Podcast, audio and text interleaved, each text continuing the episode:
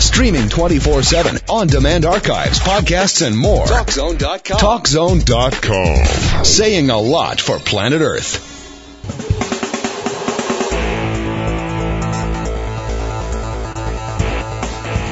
The cost of college is out of sight for many parents. But our next guest has a creative way you can save big money.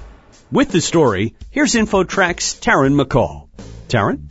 Thanks, Chris. Our guest today is Maggie Carey, a national board certified teacher and the founder of ClassroomTalk.com. You write about a number of educational topics on your site, but you recently discussed an interesting money saving idea.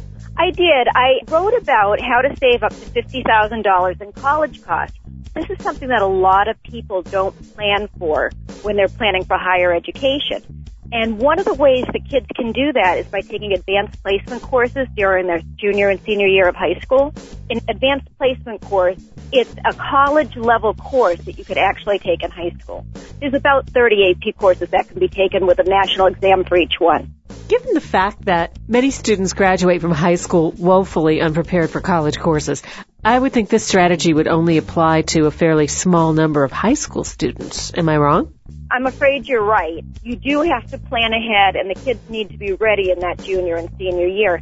However, think about the benefits of it if they're able to do that. You have a private college, tuition, room and board, easily cost you 50000 If they take four courses during their junior year, five during their senior year, then by the time they graduate, they have nine college courses.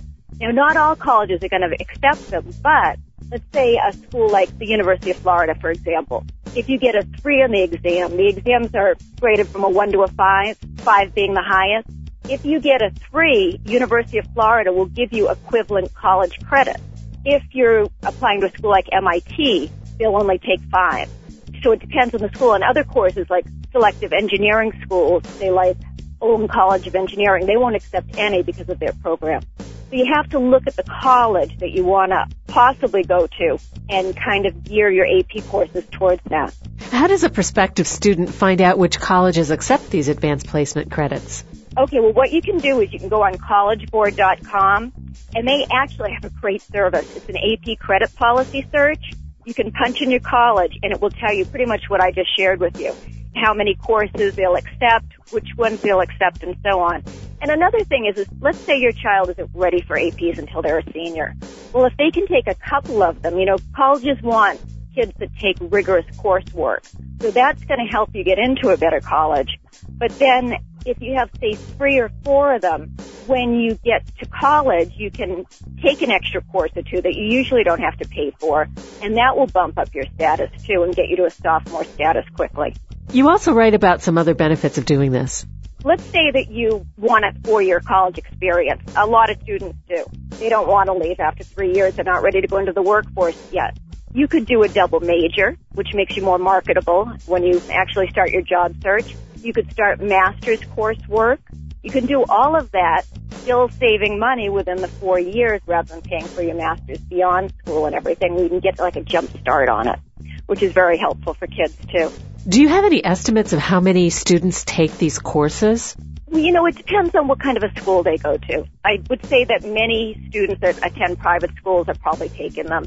Public schools, it just depends on the school, and as you said before, it really depends on the student too, and what kind of a student they are. But if parents plan ahead, it can really save them a huge amount of money. And one of the things that I found through Classroom Talk is that until you've gone this road, you know, I'm a parent myself of a 22 year old, a 24 year old, so I've been through the whole college process and everything. But if parents know when they enter high school what the possibilities are for their students, it just creates a world of opportunity. Do you have any final words of advice for students and parents?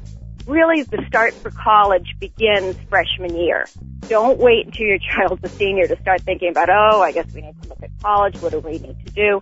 If they start planning early and plant the seed within their student's head that you are going to college and here's what you need to do to get there, it's really much better because really all four years of high school count towards college. Sometimes they figure, well, you know, my child got off to a slow start. They were adjusting freshman year. Their grades weren't that good. But when colleges look at that GPA, they're going to look at all four years.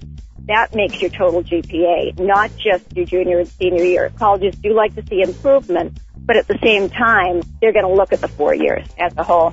Maggie Carey, a national board certified teacher and the founder of a website called classroomtalk.com. Maggie, thanks so much for joining us on InfoTrack.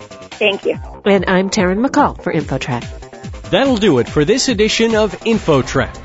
To learn more about this or previous InfoTrack shows and guests, visit us online at TalkZone.com. InfoTrack is produced by Syndication Networks Corporation. Thanks for listening and join us next time for another edition of InfoTrack.